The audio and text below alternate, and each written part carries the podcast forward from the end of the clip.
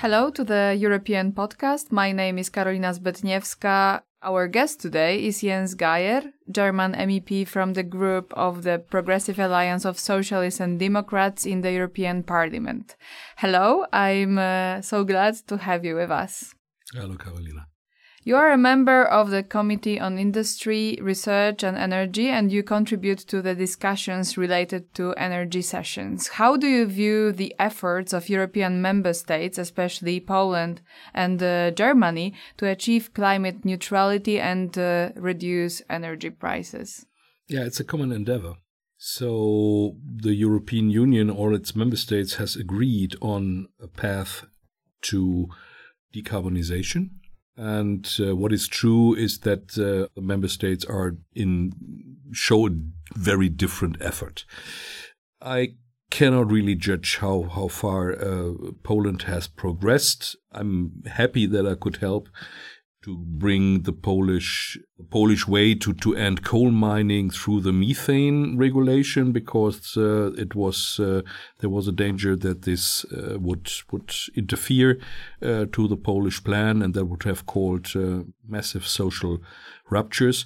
So Germany has started earlier, 20 years ago, with building up the renewables, but we are still far away from where we want to be. So all the European member states, even the one who has already progressed, perhaps beside Denmark, because they are really, really far away in a positive way, have to accelerate their endeavors. At the end, it is the cheapest form of energy, because wind and sun is for free. And what we need is a backup structure of power stations for the situation where sun and wind is not enough. That has to be planned, has to be thoroughly planned, and all the possibilities have to be taken into consideration in order to do that. And we have to be fast. I mean, this planet is giving us a lot of signals that there is not so much time to idle away, and I don't think that we can afford, in the interest of the coming generation, that we do not put any effort in a fossil-free energy structure. And are you an optimist in terms of European Union's achieving net zero before 2050? It's in the treaties and it's decided, and we have a law, and I'm a socialist, and these people are normally very optimistic people. So I believe in reason and I believe in science. And also we share the same climate over Europe, and also the people in Poland should feel that the summer is getting hotter and hotter. We just had the info in Germany that the last summer, with its extreme heat, cost 60,000 lives. Of course, mostly of elderly people. So it is just an act of humanity to do something in order to save the planet.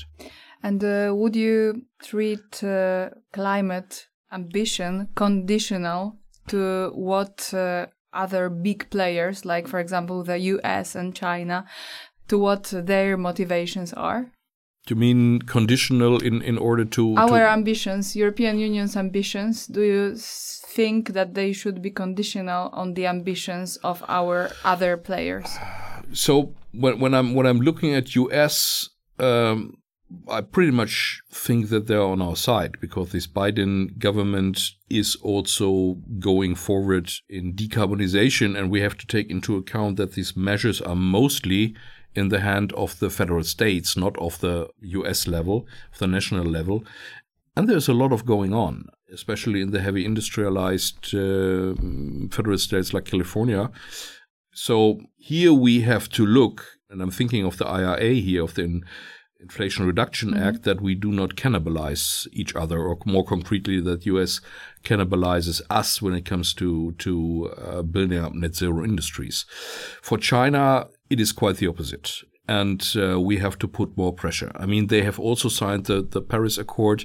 They've also promised that they invent something like an emission trading system. What seems to have happened on the level of some provinces, but not on the level, and it's clearly the greatest polluter. And we have to bring them to more to more thorough steps in direction of decarbonization. Mm-hmm. And still staying on energy and also climate issues, I would like to ask you about your position on hydrogen and its role in the future of the European energy market. I'm happy about the question because I'm working on that field. It will be a second pillar of European energy consumption and production. Not everything can be done by electrification, and especially in energy-intensive industries like steel production or chemistry or some others, you need hydrogen in order to get the high temperatures you need for the processes. And when we produce this hydrogen with renewable energy, it is green hydrogen.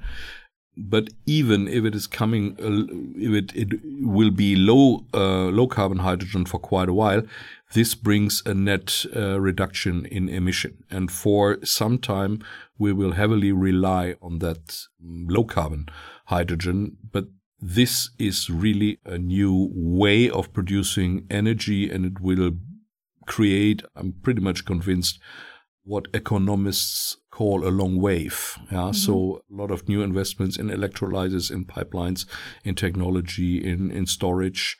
And that will be a second pillar with which we can achieve carbon neutrality. And is this pillar welcomed by most or all member states and by business?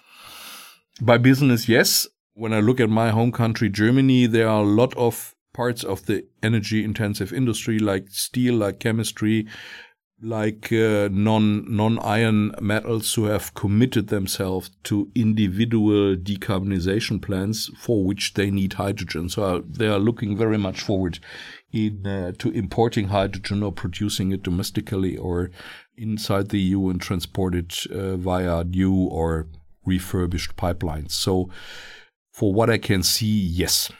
Mm-hmm. Okay, now let's turn for a while to the metapolitical level, a little bit metapolitical. So 4 years ago, in 2019, we discussed the conditionality of European Union money on rule of law.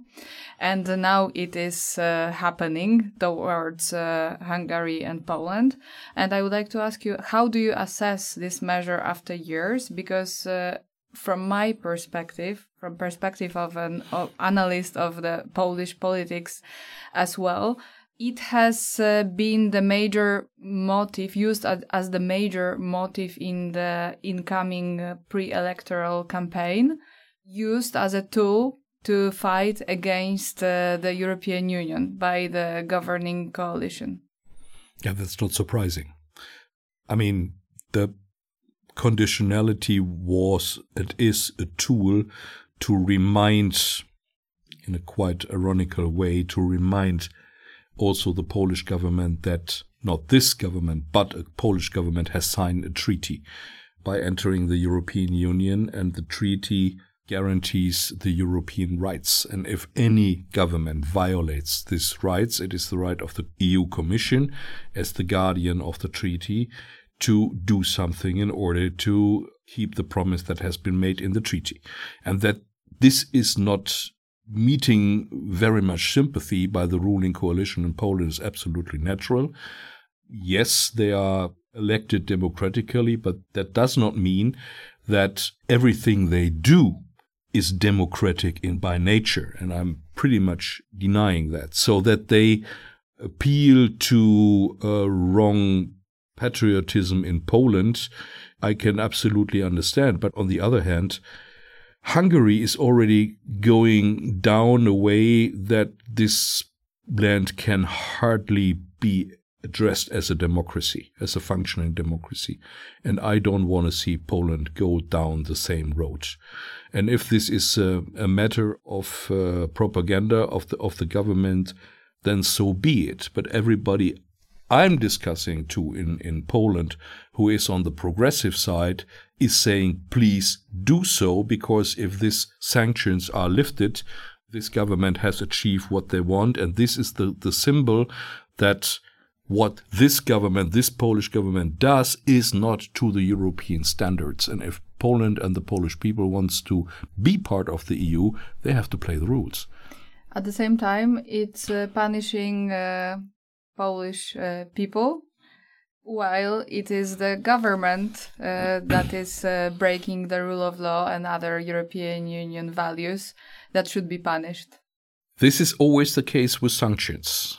So normally, if it has a consequence, it has to come down somewhere. And I'm not happy that we don't have an alternative, but the treaty doesn't allow anything else. We only have this Article 7 option to strip a country of its voting rights in the council. The procedure is very, very complicated because the member states of the European Union did not foresee that a country that has come out of a dictatorship and has become a functional democracy would ever go back.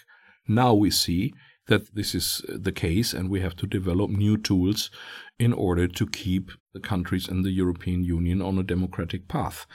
Of course, this is to the disadvantage also of normal people, but there are elections coming up. If somebody is, putting one and one together, mm-hmm. people could say, well, I want the sanctions to be lifted, so the most easiest way is vote others. Mm-hmm. Okay, you are a member of the Social Democratic Party, co-governing in Germany and having the Chancellor Olaf Scholz. The recent polling data hasn't been too favorable to SPD. In May, it gathered around 18% of support, the same as more or less as AfD, while CDU had around 30% of support. Why is it so? How does the German attitude towards war influence the polls, if you have opinion on that? And do you believe there is any possibility of a rebound in your poll numbers? So that a government is not very popular on midterm is quite normal. So if the figures, I'm quite optimistic that the figures will go up again. And the closer we get to the national elections in 2024, the better they should get. So, this is decisive, not where they are now. Scientists tell us that 80% of the German electorate is telling them that in polls that they never, ever would vote for AfD. So you could, with some mild sarcasm, say that when AfD touched 20%, that's it. Yeah. There are, of course, some areas in Germany they are stronger, but I don't see them climbing very much up again. And there is, of course, some hardship also connected with the war in a way that energy prices went up dramatically in Germany. And even if they have come down again, people still feel by rising prices the consequences of this. That has not changed the attitude of most of the German people towards the solidarity with Ukraine. That is unwavering. Yeah? So mm-hmm. this is shared by every democratic party in the German parliament, besides 50% of the left and all the extreme right. And everybody who mean the Linke? Yeah. Okay. Yeah. So they are about to split on that. Mm-hmm. Yeah? This is one of the question that might bring up a split in this party sooner or later. Yeah, and so a lot of people who has had an extreme right set mindset are now voting for AfD. We can see from science and from the polls that a lot of people who has not voted before are now going to the polls, because for the first time there is an offer for what they think is right, and that will make a difference because people are entering the Bundestag. So for some time we have believed that it's voters, for example, from our party, mm-hmm. going to them. That seems to be wrong. It is more the case that our voters go in the camp of the non-voters, while other non-voters coming with a totally different motive start voting for the extreme right. And they are in favor of Putin. They're supporting peace in Ukraine to Russian terms. They would also love to import fossil fuels from Russia again. So it is a totally opposition to what this government and also the membership has. Last word to CDU, 30% is not giving them any comfort because they are bound to be much more. And the problem with CSU is they are now going, and we see that also here in the European Parliament, on a very populist path, just opposing solutions, but not given an alternative approach to the problems, mm-hmm. and that is something that causes a lot of trouble and even makes conservative voters in Germany uneasy. Just one example: Merz has called the Greens the main enemy. And when you look at the German Länder, there are a lot of governments where CDU and Greens are governing together. So they cannot be coalition partners in Nordrhein-Westfalen, Hessen, Baden-Württemberg, you name it, and main enemy. I mean, this is something like intellectual weakness. Mm-hmm. On that, I don't know if you know that Manfred Weber has become a big anti-star, but still a star in Poland, because there is a reference to the Wagner Group, mm-hmm.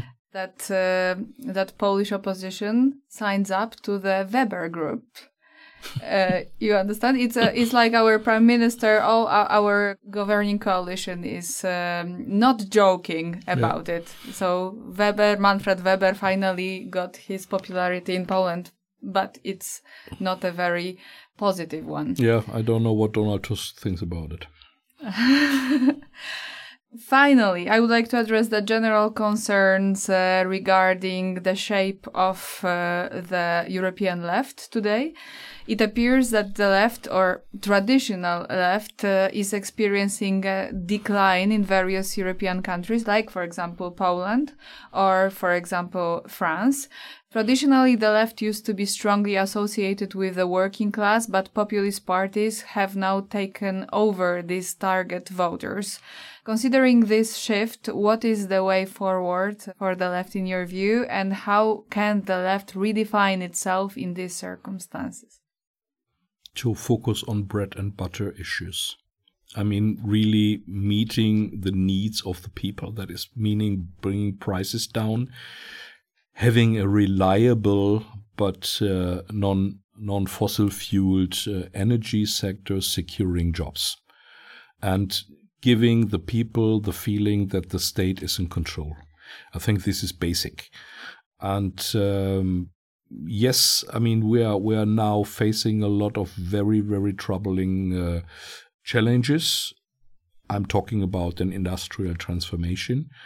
What is something we only do once in a century, and that this causes a lot of uneasy feelings and sorrows about future and affordable life is totally understanding for me. And here the left has to deliver, and that's simply the answer. Don't let the extreme right frighten the people with fake news.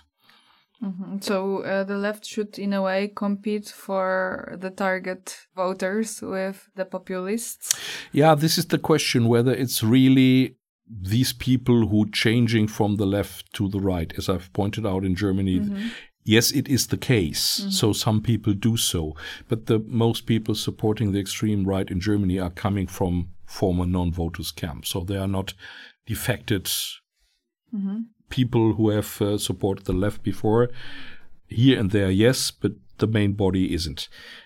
France is a totally different story. I mean, when you look at the former heavily industrialized areas, which are now cut off from development, there has been major political mistakes. So also here, the politics have to care for the people. That means also a regional focused approach to the problems, let's say, of the north of France. Mm-hmm. What is a sector what has not so much economic prosperity in the moment. I'm pretty much certain that in the very moment where people get a perspective that where the area where they live will have an economic perspective for the future, things should get better.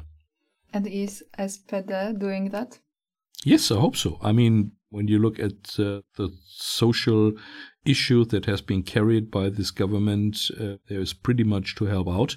One of the most important things is that we promised in the election that we hire the minimum wage to 12 euros, and we have delivered on that, and we will deliver in the future as well. Okay. Thank you very much for this discussion.